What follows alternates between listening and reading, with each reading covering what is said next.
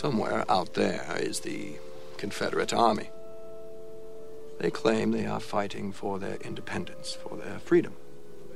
Now, I cannot question their integrity. I believe they are wrong, but I cannot question it. But I do question a system that defends its own freedom while it denies it to others, to an entire race of men. I will admit it, Tom, war is a scourge, but so is slavery. It is the systematic coercion of one group of men over another. It has been around since the book of Genesis. It exists in every corner of the world.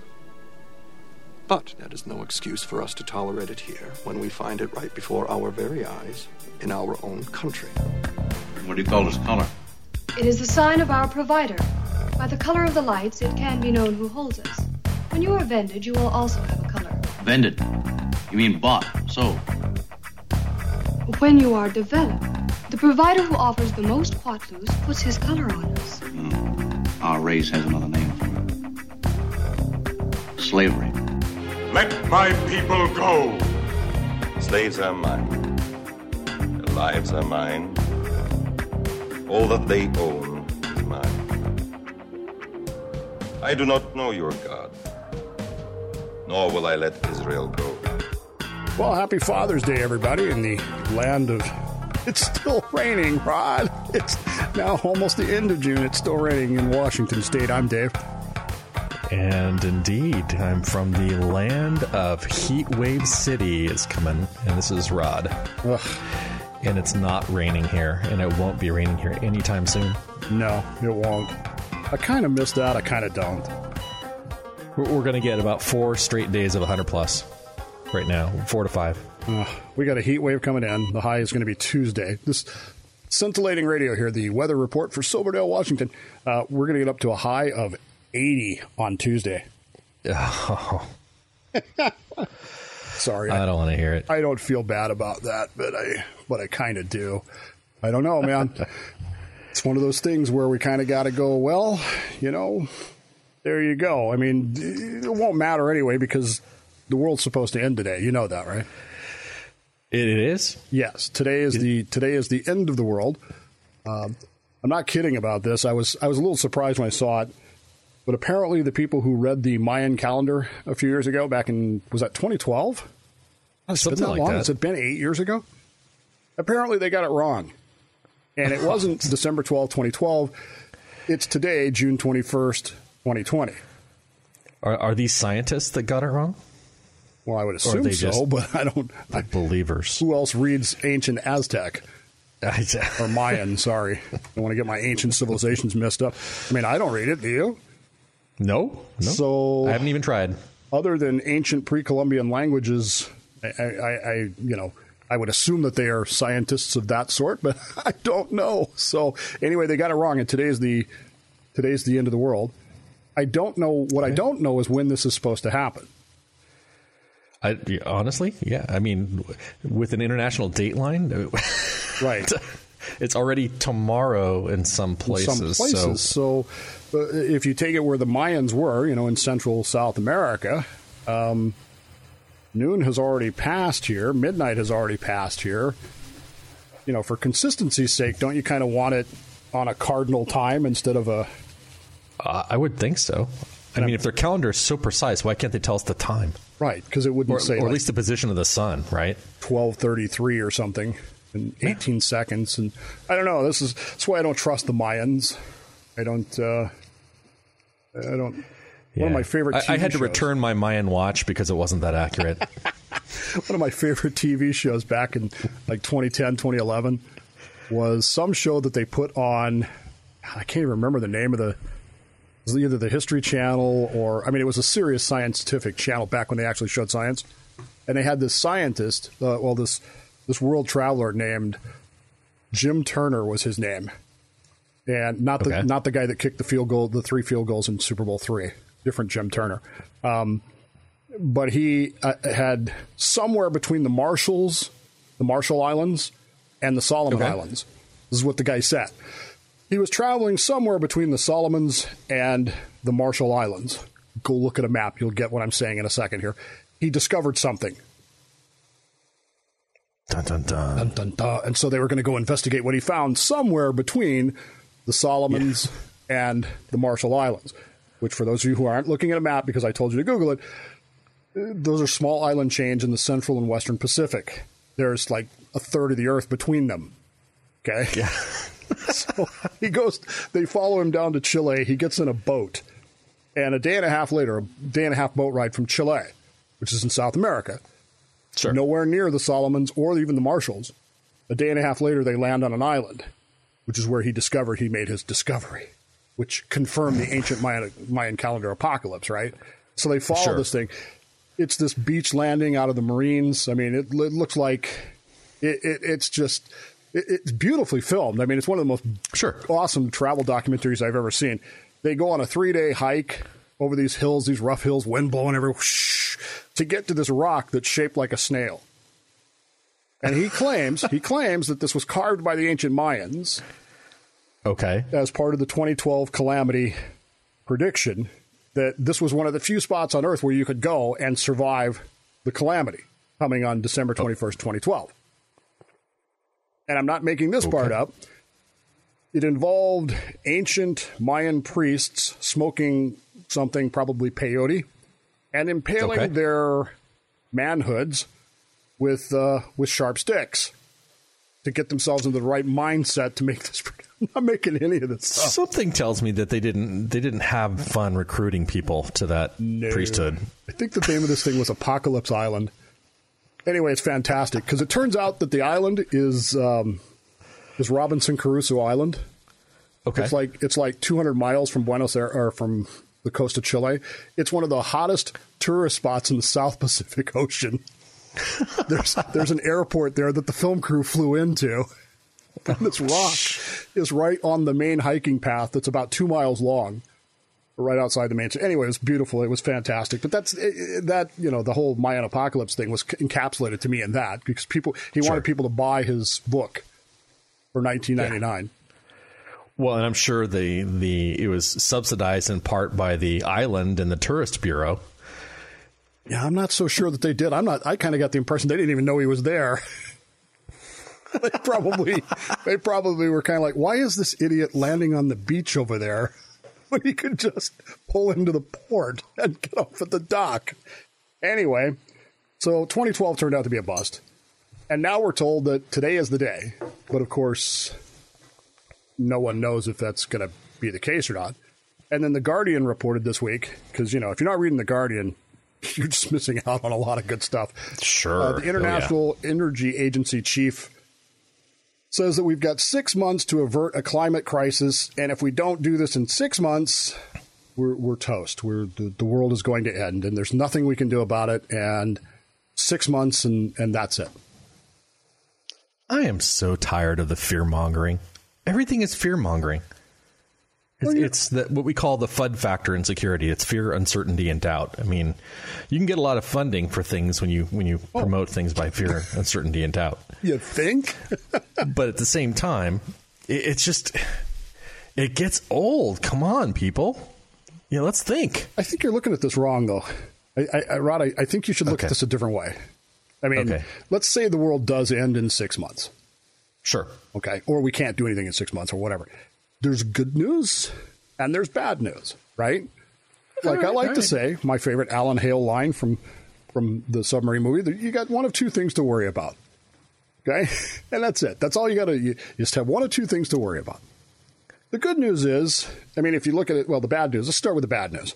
Yeah, I always start with the bad news. Six months, we still have to go through an election season. Ugh. Okay. So even with the world coming to an end today, either via the Mayans or in six months via the global, we still have to go through the election. So the question will be, though, in, in within six months, how much more memory will Joe Biden have lost? What makes you think? Because it seems to be getting progressively worse. Yeah, it's uh, see. So we got six more months of that. And Yeah. how many Trump? How many people will Trump kill with COVID at his rallies? And how many governors will violate the First Amendment and say you can't come here? And hey, we should start a, a, a quote unquote bet. How many tweets between now and the end of six months by the president? oh Lord, tweets or It's tweets like finding about. jelly beans in a jar, right? Counting jelly beans in a jar The problem with that is one of the two of us is going to have to. One of you is going to have to count those because I'm not going to do it. you win. There's got to be hey, there's got to be an online service that can count the number of tweets within a given time. I'll have to look for that. God, can you imagine how bored those people must be with life? Well, it's a lot of them's algorithms, right?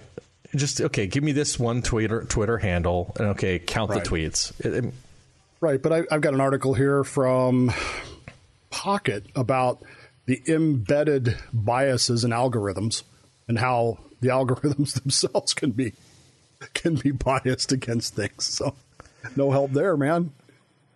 Anyway, that's the bad news. The, that's the bad news. If the world ends in six months, we still have to go through Okay. a presidential election. You want the it good doesn't news? seem so bad. good news? Sure, I'll take the good news. Okay. The good news is for for some of you out there um, that you know have your reasons, and I don't know what those reasons are, but whatever they may be, Trump will be out of office in January. That's true. He will. he won't be president anymore if the world ends in six months. Right? You'll, There you go. will get your you'll get your wish. Um, Chaz or Chop will no longer be a problem. Nobody will have to worry about what to do to solve it. Yeah, I, I like to say the occupation formerly known as Chaz. that's that's what I call it. That's good. Oh man! For some reason this week we've been both what I have it on now. We've both been watching the live video feed Yeah, from from Chaz Chop, and and I don't know why it's boring as as.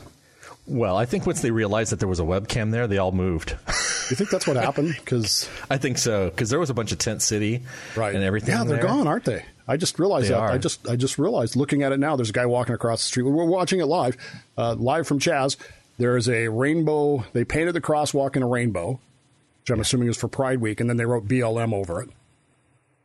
Guy riding a bicycle across that, and then um, there's the barricades. Anyway, we've been watching that all week, so, so that will no longer be a problem. There will no longer be unsolved murders that the police can't get to, fires that the fire department can't get to. No need to be in that area and call nine one one. Well, and and they won't need a garden.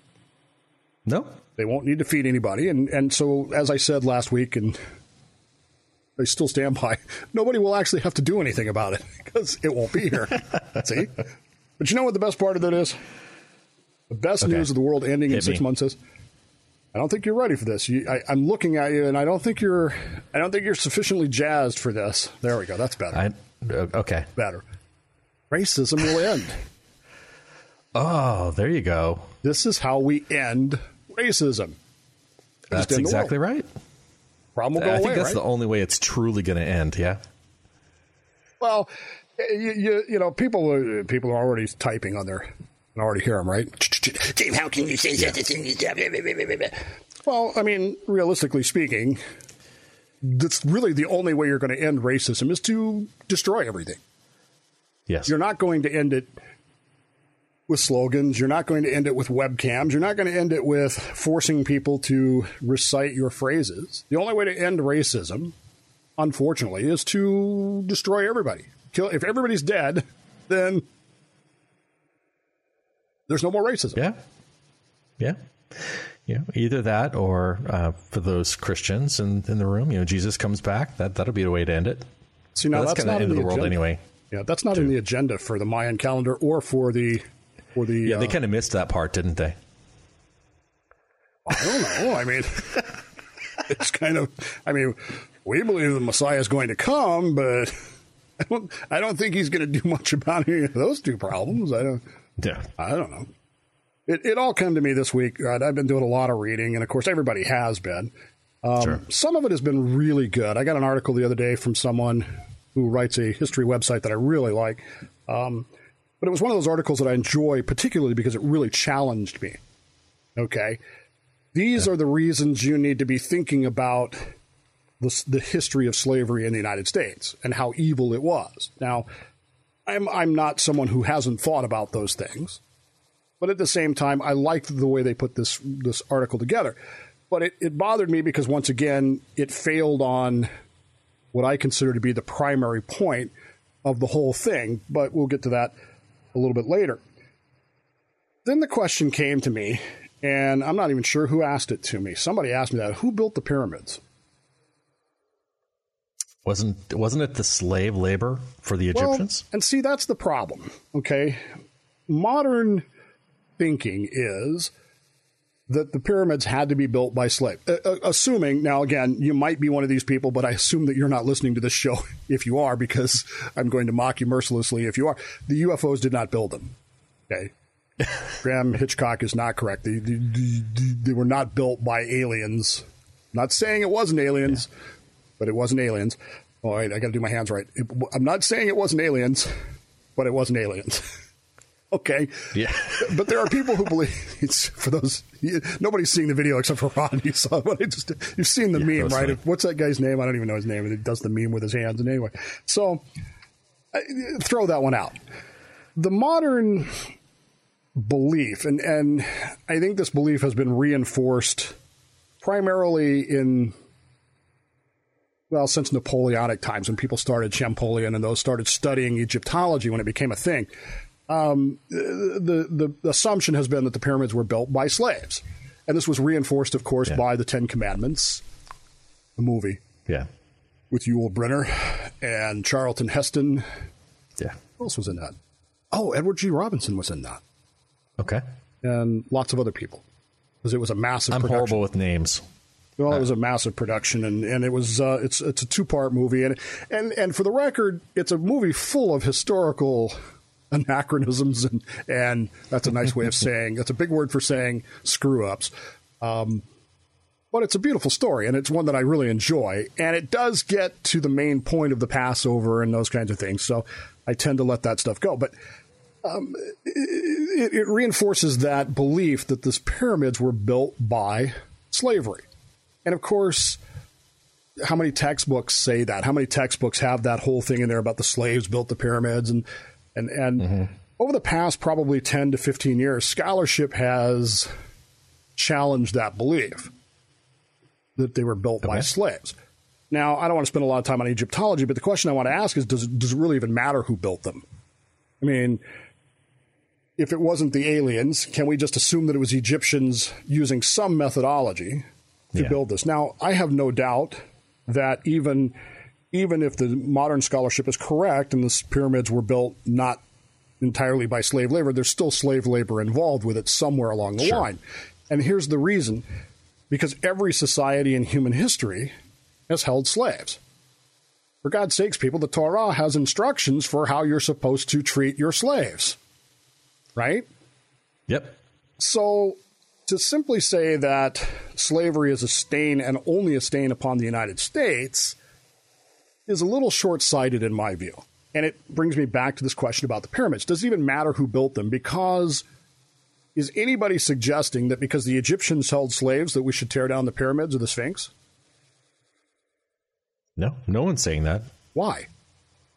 Aren't these you know, actually? You know, this week, not not not uh, you know, Egypt aside, I think this week in the news was the first time that I had heard slavery references in Great Britain, where they're tearing down the slave related uh, statues over right. there. The, the, but the that's the first time I had heard them apologize, and then businesses apologize. Was it Lloyd's Bank? Yeah, apologized for their their role in slavery. Right, four hundred and fifty some odd years ago, and mm-hmm. so nobody's tearing down the pyramids nobody's tearing down Roman columns in Rome or the the Colosseum, which was clearly built by slave labor. Nobody is suggesting that we should pull down Greek monuments. What's the difference? Why is I guess that's the question that we're left with. Every civilization on in the history of this planet has held slaves. Every single one of them. Don't send me any text saying you because every single one has. That's a historical fact. It's unarguable. And yet, it seems like for some reason here in the United States, and, and I, I, I understand that there is a reason for it, but I, I want to start with that. If we're not going to tear down the pyramids, if we're not going to tear down the Sphinx, if we're not going to tear down the Colosseum, if we're not going to tear down the Parthenon, why, number one, why not? And number two, what does that tell us about our interpretations of history? What does it tell us about how we're looking at history as opposed to what we're learning from history? Anything? Uh, it, it, just seems it seems very nearsighted. Um, they're not they're not thinking beyond the emotional moment of these guys supported slavery and we need to tear down these statues. Okay. Um, There's actually I a guess term. it's how. oh, go ahead. Okay. Go ahead. No, go. Finish with that. Um, no, I insist. Please go ahead. You first. No, you first. There's actually a term for it. It's called presentism. Okay. In uh, I can see that. anthropology, it's called presentism, where we we tend to view the future. And, and it was it was a remarkable phrase to me because it's something that I've said for years, which is that the biggest histor- the biggest mistake any historian can make is to judge the past by your own cultural values. You, you can't. You weren't there. You don't have that experience. You don't know why. I mean, you can you can comment about it. You can question it. You can say it was wrong morally or whatever. But to judge it, you literally had to be a part of it. And and it's because we don't do that because we look at it with present values and present understandings. We impress or embed our beliefs onto the past, and then we judge the past based on that. Now, Yeah. here in the United States, slavery has been eradicated for less time than it existed. Now, there's debates about how long it existed. Um, if you take the 1619 date to the 1865 date, where where the Civil War ended, Juneteenth, what are you looking at? Roughly 250 years ish. My math is not that bad, but or not that good. Something So- like that. and and it's been a little over 150 years since slavery ended.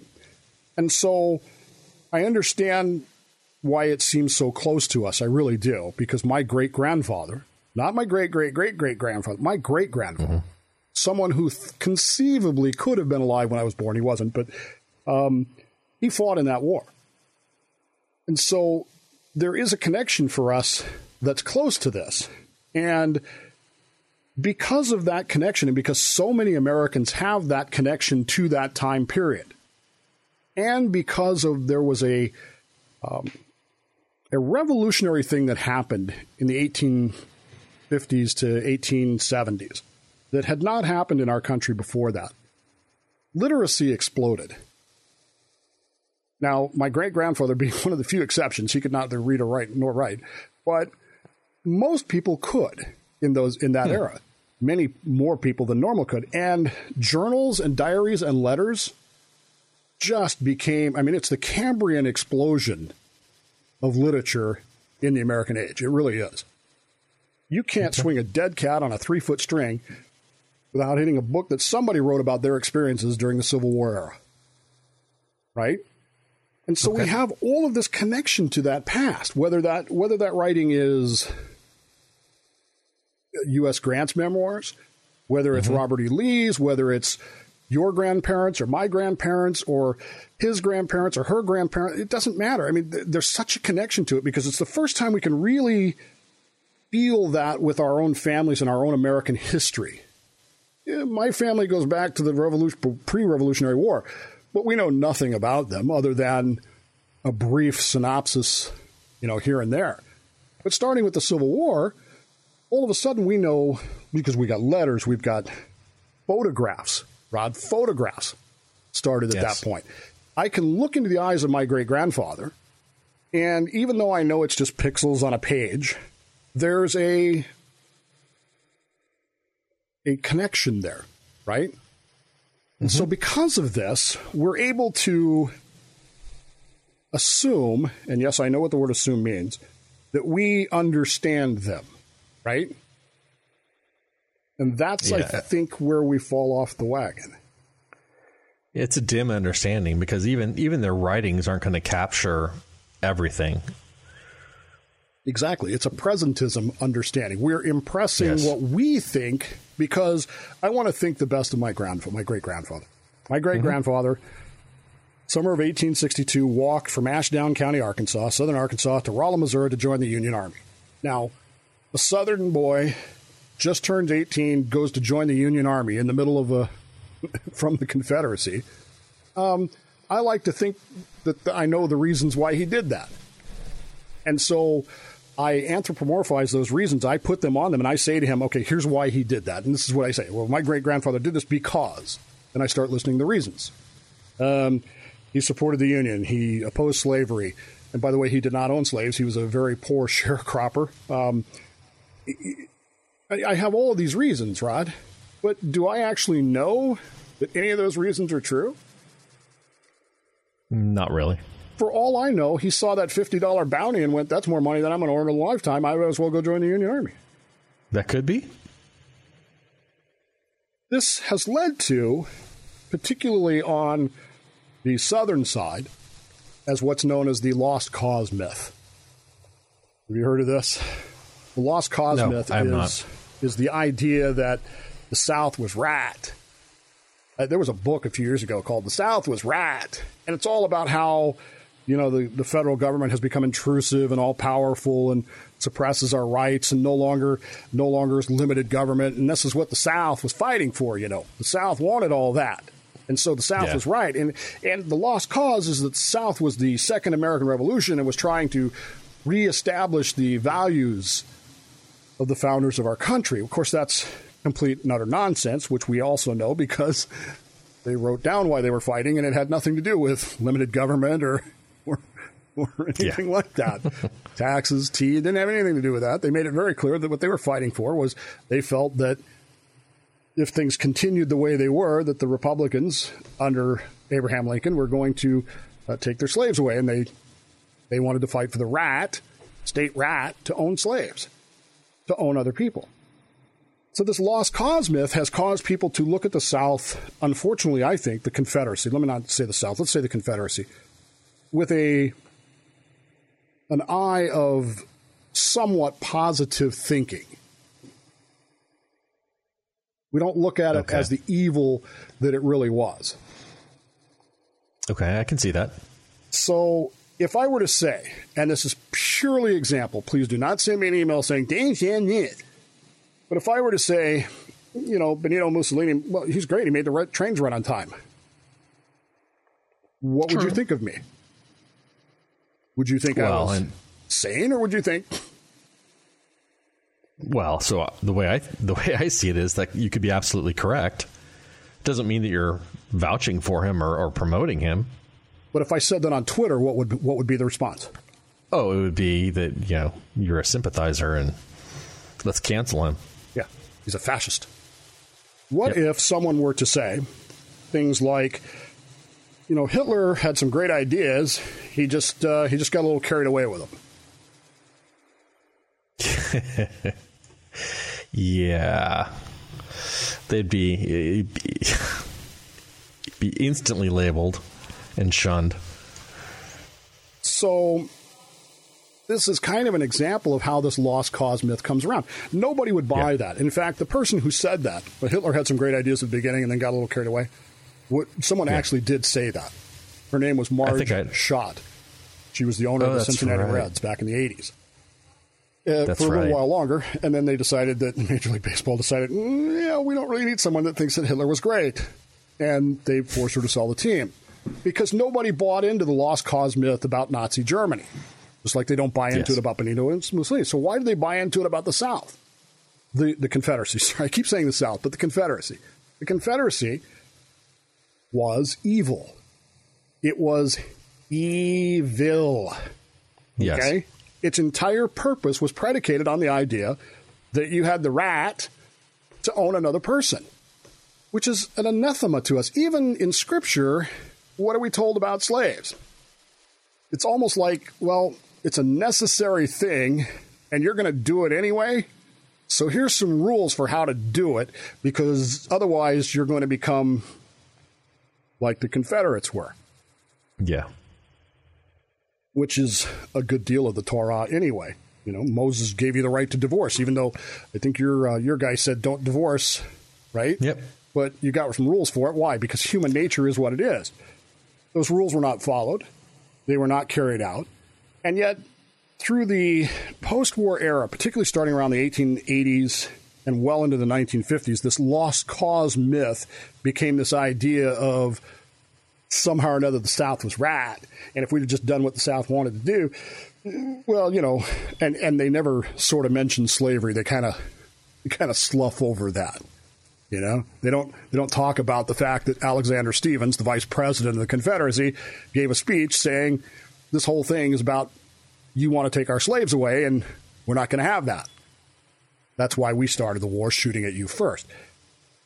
Because of this lost cause myth, people, I think people get lost in that and they, we don't know really what we're talking about when we talk about racism, and we don't really know what we're talking about when we're talking about systemic racism and those kinds of things in our country because we're, there's this, like the myth that the pyramids were built entirely by slaves.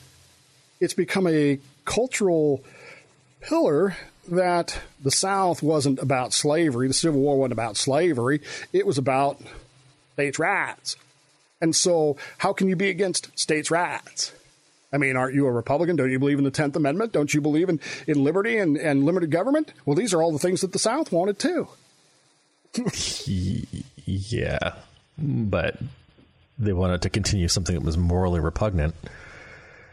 And, does, and that outweighs anything else, shouldn't it? Yeah. And this is why uh, this so-called lost cause myth is so dangerous. It really is because it it it's predicated on the idea that the South was not either. I keep saying the South, Rod. You need a buzzer, so every time I say South, you go. the, the Confederacy, right? It's based. It's predicated on this idea that the Confederacy was not evil, and yet it was mm-hmm. in in everything it did. From from the fact that it allowed it was advocating for slavery to the fact that it tried to destroy the Union which, yeah. you know, 80 years before that, their forefathers, their very forefathers, had, uh, had fought against. Andrew Jackson, one of the most vehement slave owners in history, President Jackson.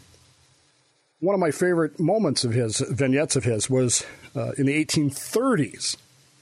They, the South had started this, and this time I mean the South, had started the succession crisis where they were threatening to pull out over slavery again. And Andrew Jackson, who was a Southerner, was uh, at some sort of function with John C. Calhoun, who was his vice president, and and Calhoun made a toast to Southern states' rats, which again is code word for slavery, and yes. and how the, the, we must defend our states' rights, even if it means you know shooting at our brothers against brothers. And Andrew Jackson stood up with his glass and said his his simple toast was, "You right? The President of the United States says the Union." it must be preserved. There you go. And they said that John C. Calhoun was so scared he thought Jackson was going to kill him on the spot. shaking as he sat down. We, we've become so caught up in this lost cause myth that we've lost focus on the experiential uh, story of what people went through and have gone through since. And I think that's part of the problem.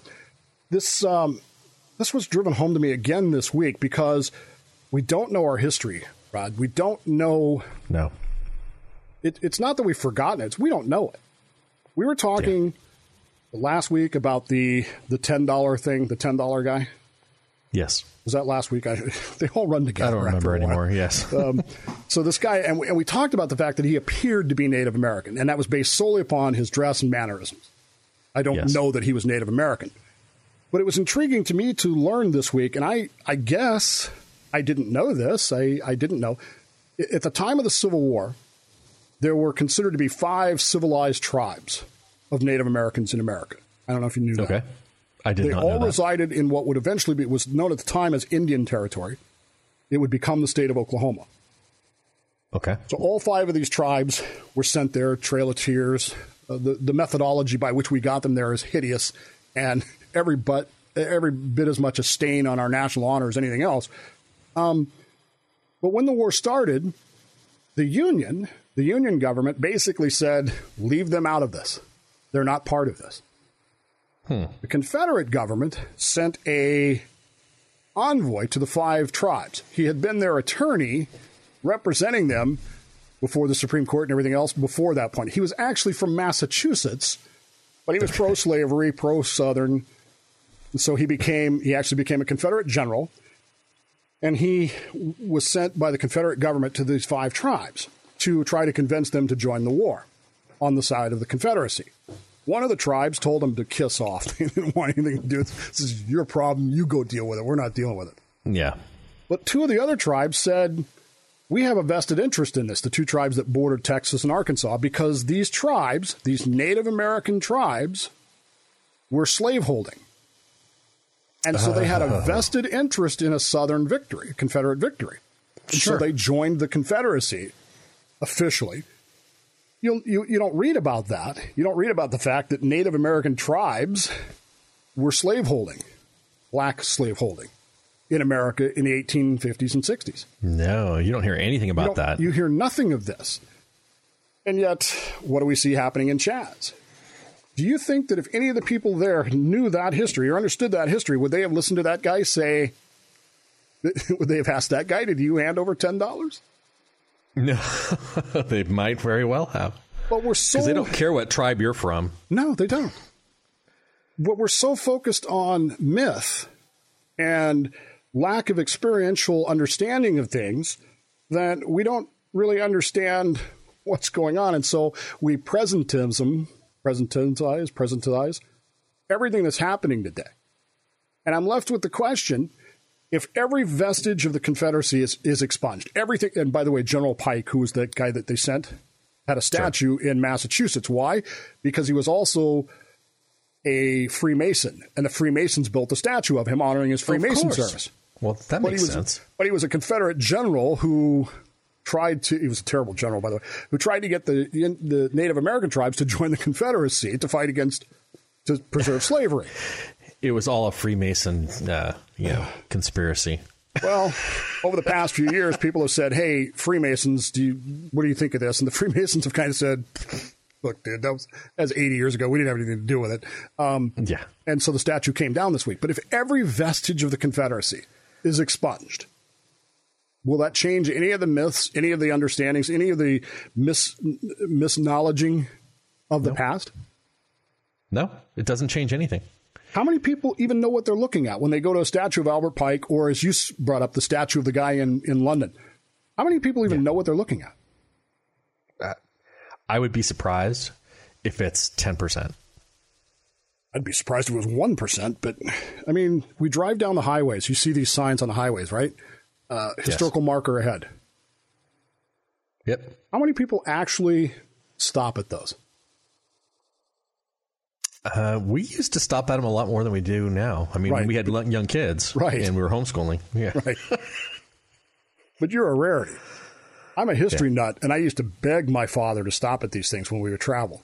And sometimes he would. Usually it was based on whether or not he needed to stretch his legs or not. yeah. How many people even actually know what they're looking at? And because of that, how many people understand what is being said to them? For example, if I threw a phrase at you, the John Brown Gun Club.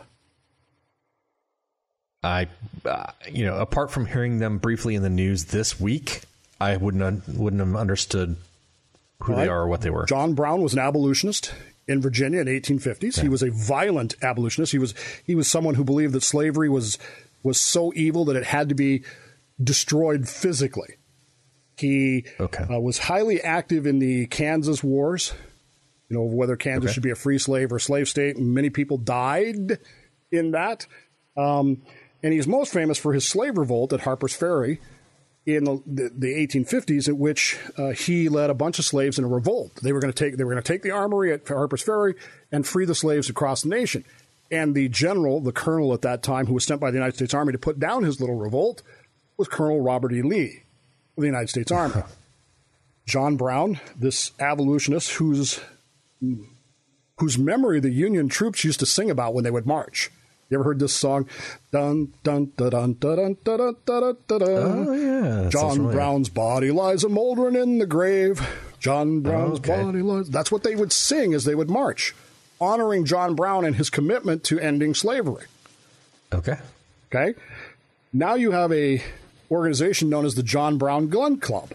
So what's your immediate assumption as to what and who they are? Well, they would seem to be conservative abolitionists that are wanting to bear arms. And this is the problem with historical presentism, isn't it? Yeah. Because while the John Brown Gun Club is in fact very pro Second Amendment, they are not pro Second Amendment for the purposes of protecting your yourself, as as the Supreme Court said in Heller for self protection. They are pro Second Amendment because they want to have the guns to inflict their socialist, Marxist, uh, anti capitalist views on the Yeah. rest of the world. And this is the erstwhile police force in Chaz right now. Yeah. But they have signs that say John Brown Gun Club, and so conservatives or anybody else that doesn't really know anything about history would look at that and go, wait. Well, what's wrong with that? I mean, they're pro Second Amendment just like we are. Yeah. You see the danger with the myths? Do you see the danger when we don't understand the experiential element of this? That article, I'll, I'll link it up in the in the notes for today's show because I want you to read it. And I don't want to give you my response to it because I want your responses to it. DNR at the DaveBowmanShow.com. And, and uh, I, I want to see what you think about this, and I want you to read it with a with an honest, open mind. Don't just go, well, "I know I'm going to disagree with it, so I'm yeah. just going to scheme it," because that's part of the problem. That's presentism. You've already made up your mind. You've already decided that the myth yeah. is what you've decided that it is, and I think that this is part of the problem. And I think, I mean, I know I'm just a white guy sitting, you know, in, in Silverdale, Washington, Rod, but I think if we had more of these kinds of conversations, like like this author started, there Yeah. might be better ground to talk about these things because the myths are so pervasive. The myths are so pervasive, Rod, that the state of Mississippi put a Confederate battle flag on its state flag in the 1950s. Why? Because they were fighting for states' rights. And what was the state right that they wanted to protect in the 1950s? Well, it couldn't have been slavery. No, that was couldn't have done. been slavery. So what was it? Civil rights. Segregation. Yep. They believed that they should be able to segregate themselves. Well, that was uh, a generation ago. That's what our parents went through. And in our generation, in my time, Rod, state of Georgia, which also had a Confederate battle flag on its on its flag for many years, uh, was compelled to change that because, let's face it, the Confederate battle flag is a symbol of either slavery or segregation, depending on, Yes. and that's why it was added to the flag was to support segregation, and so they did. They changed the flag, and their initial. Their initial flag looked great. I mean, it really did. I got, I got to admit, it was pretty cool looking. But do you know what it was? I don't. You ever heard the phrase "stars and bars"? Yeah. Now, most people think that that's the Confederate cross, the, the, Yeah. the Southern cross. That's not. The Stars and Bars was actually the first official national flag of the Confederacy. This is the flag that Georgia changed its flag to from the Confederate battle flag, with the state seal of Georgia up in the left-hand corner. Oh, nice. Instead of the instead of the eleven stars that they had, they put the. And everybody went, "Yay! Wait." so it's still there. These myths are still there, and these this idea that it was just a, a lost cause and it was somehow or another this myth that we should buy into is still there. And I, I think that's the problem. And, and we're on, how do I say this politely? Us white folk have got to get past that. We've got to get past these myths of Yeah. lost causes and those kinds of things, or we're never going to have that conversation. We're never going to be able to say to each other with any legitimacy, "Hey, what about my feelings?" If we're if we're if our feelings are still based on mythology, Yeah. kind of where I'm at. Yeah. Well, you know, and, and that's d- deeply ingrained in those areas. Uh, and so that it's it's really a hard one to, to get over. I mean, it's even even having grown up in California, you know, we heard about some of that stuff, and we don't have that same feeling, I guess. Um, at least we didn't in the Bay Area and, and here in the Central Valley. Now there are there's racism here in the Central Valley, but at the same time, um, it's it's not the way it is in the in the South.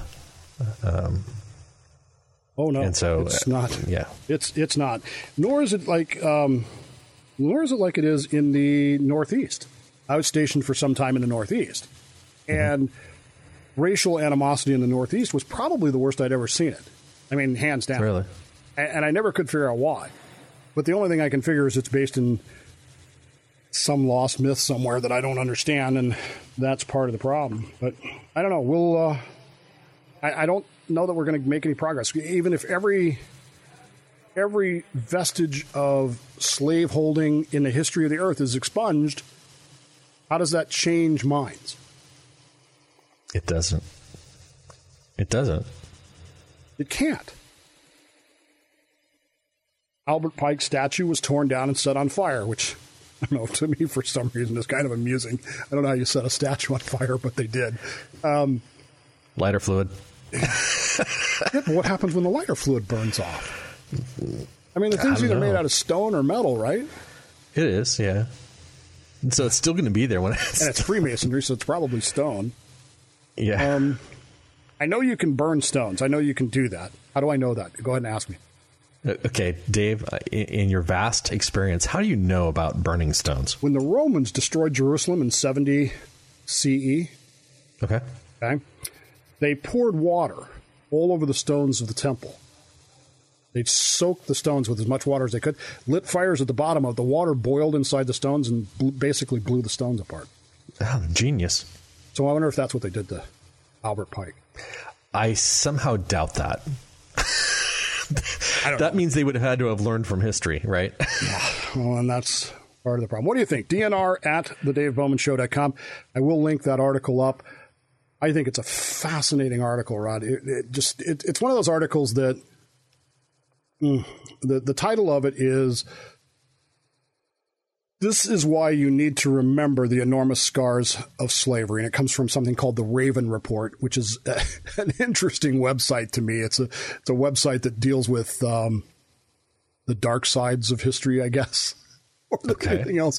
And it's pretty cool. And I, I, I've enjoyed it. I don't always agree with it. And, and the fact that I read something or post something or share something, it does not endorse it. It just says, I think this is interesting. You might want to read it. And, yeah.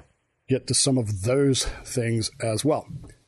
Well, guess what time it is, Rod? It is a special time in the broadcast, Well, and and we're waiting. we're waiting and we're walking. and- okay, what the heck? Well, Hang well, on. Oh, there it is. Sorry, I got it figured Okay. out. I think. all right. We'll see. It's Rod. No, Uh, it's just, come on, really, really. Why this is it every technical week? is There we brought to you It's by. Rod Bow's Beer of the Week.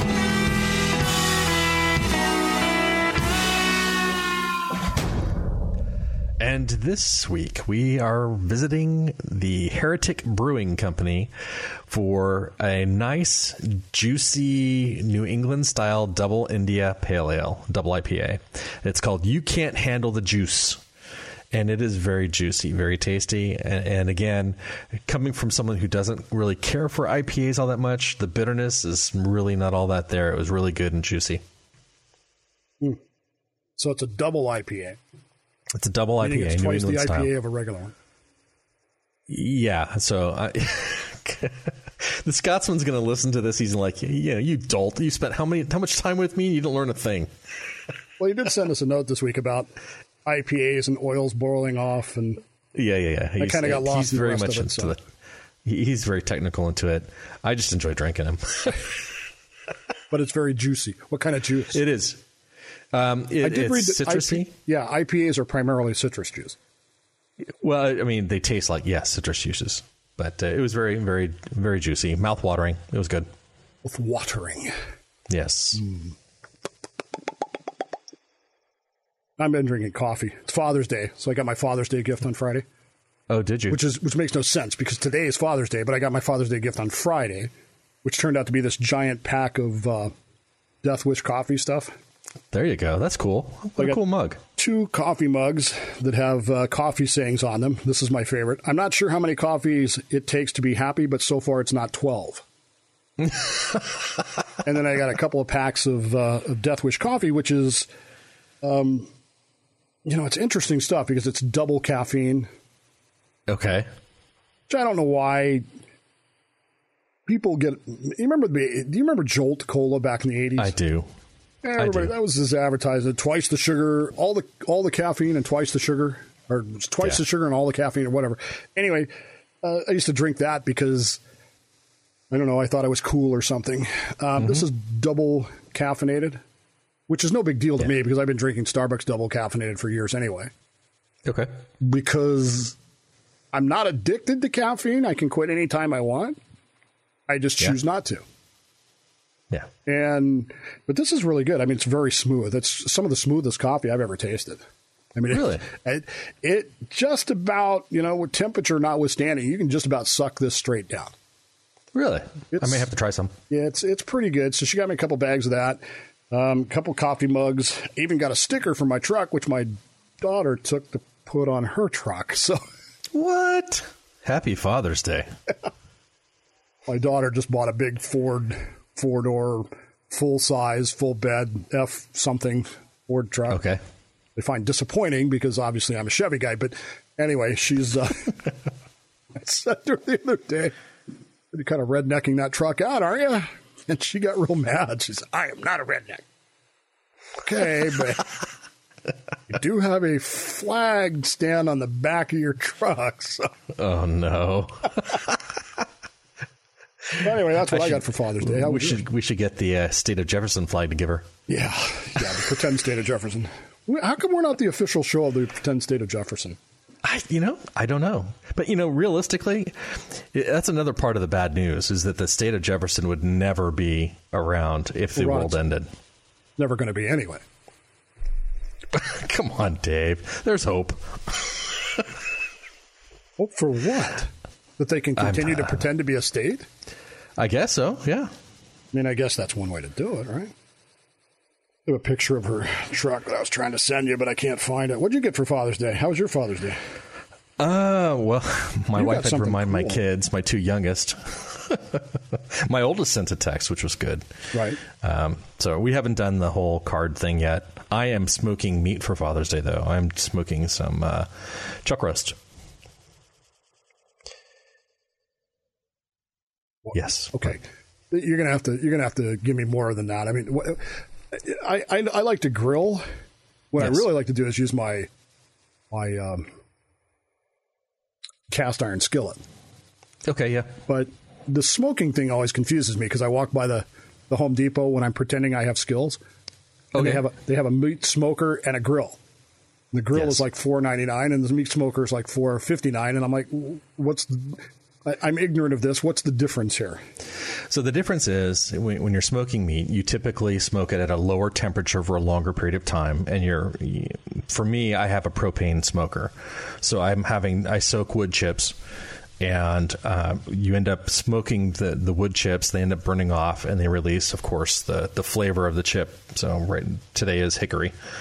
Um, up into the meat, and you're you slow cook the meat at a low temperature over like today is going to be six to eight hours of cooking and the meat gets super tender and super uh, rich in flavor. It's really, really good.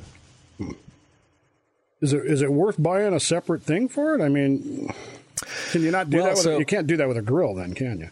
Um, well, yeah, you really can't. I mean, you you could if you had a charcoal grill, you could try and, and offset it, uh, which I've tried in the past.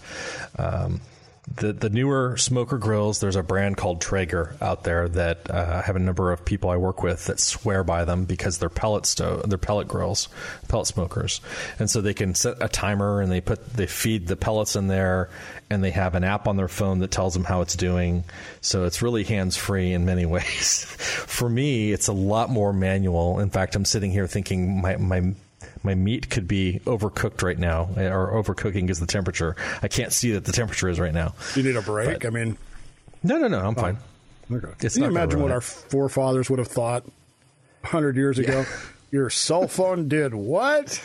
Your your phone is cooking your meat. In my day, we didn't have these fangled gadgets. Oh lordy! I sent you a picture of the of her truck with Okay. the flag on it, so you can see that. Oh, beautiful. Is that not out?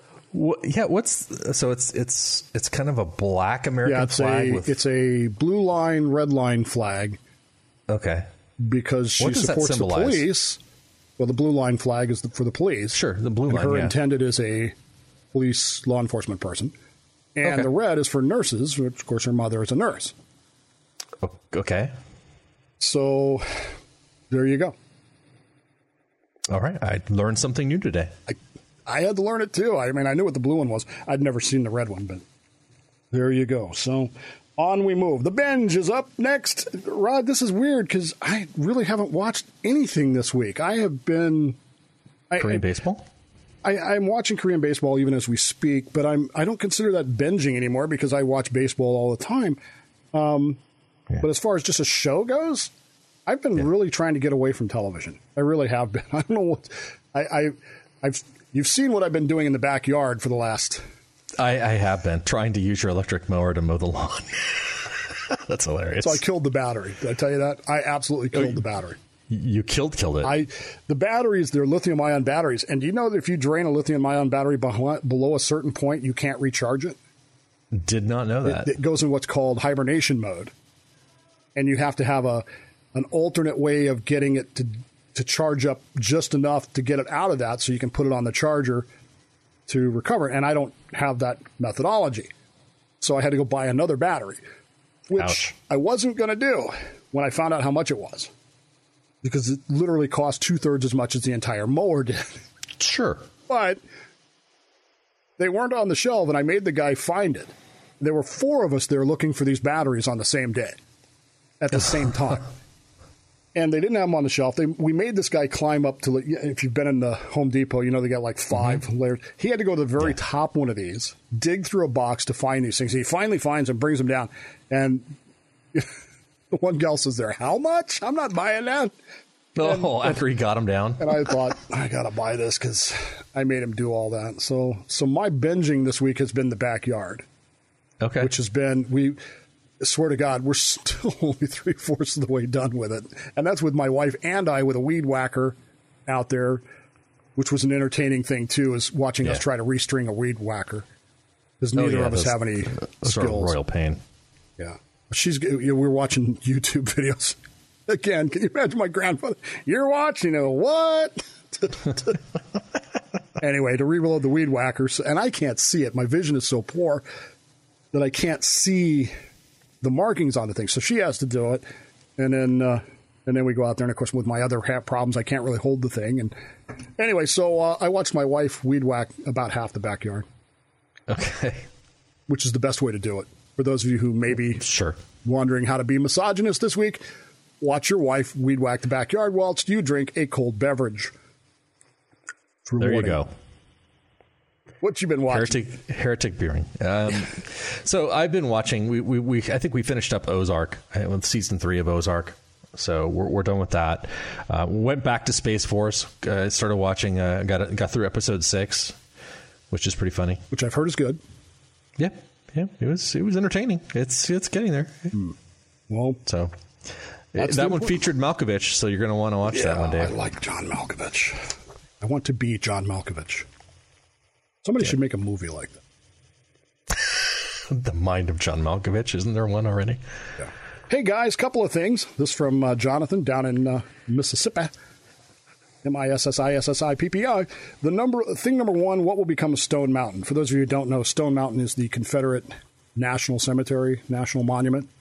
Okay. It's in Atlanta, Georgia. It's in Stone Mountain, Georgia, actually. And it is a big, giant granite rock. I mean, and when I say big, I mean mass. It's a mountain Okay. but it's one piece of granite that they some years ago carved Robert E. Lee, Thomas Stonewall Jackson, and Jefferson Davis on the site of, and they have light shows and laser shows and that kind of stuff. And what will become of that? I don't know. I really don't know what will become of Stone Mountain. I I have some ideas, but I don't know. He says, Yes, I live in Mississippi, but no, I have no love for the Confederacy. I don't know a single person down here who even gives it a thought. And that's true. I think there's a lot more attention paid to Confederate history by people who don't live there. That's been my experience Probably. uh, across the board. Thing number two, Rod, and this is applying to you. He's headed to Modesto on Thursday. He'll be out here until July, or out there until July 16th. And he would like to bring you something to be the beer of the week that's brewed Okay. in Mississippi. So, I, I would love that. uh, so you guys get together, and I've sent you his email. So you guys uh, Okay. hook up and see how that works to Sure. to get that. Uh, I'll reach out. Which brings us to the Patrick Krebs Memorial Listener of the Week Award. Ta-da. We need a clip or some I know. kind of I, audio I for that. told Alex to do that, but I did it on the show. And since our listening was down 13% last week, it's very possible that Alex didn't didn't catch what I told him to do. But he did some other things for me that are unrelated to this, so so I can't really criticize. So we have three nominees. You ready? Sure. The first nominee is the Scotsman, Okay. who I automatically rejected because even though he's a nominee, his texts were insane. so, congratulations on the nomination. The rest of it, I don't know, man. Have you seen his? You see what he looks like now? Yeah, he's, he's Gandalf the Grey. He's Gandalf the Insane. He looks like. Never mind. He looks like he's been out in the wilderness for. Yeah, he's his his beard. He's been growing his beard now for over a year, and so it's it's pretty long. It's it's really long. So anyway, he's a nominee, but no. I Okay. just decided no. Second nominee comes from Jonathan because uh, he did send us an, an email and did Yeah. offer to bring you the beer of the week. And oh yeah, that's that's good. I need to reach out to him. Right. But as usual, our, our nominee has to go beyond, above and beyond that. And as our listenership was down 13% this week, that's especially important to have someone who is really doing his or her part to advance the show, as it were, right? Okay. Yeah. Dedication. It's it's got to be. Got to be somebody that's downloading the show, who's commenting. And this particular person let me know that not only did he download the show on multiple devices, but he made his wife listen to it. so there's that. You did. You made your wife listen to it, didn't Yeah, you? my I had my wife listen to it as well. Yeah, And and her reaction was, she thought it was good. I mean, she's she's that like- very. She's she, she's very even keel. She's one of those even keel people that doesn't show a lot of emotion one way or the other. So it's like, yeah, it was good. you realize that just knocked you out of running, right? Did it? Yeah.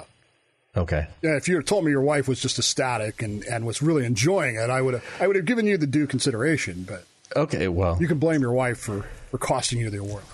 Okay. I I will on Father's Day. I'll go in there.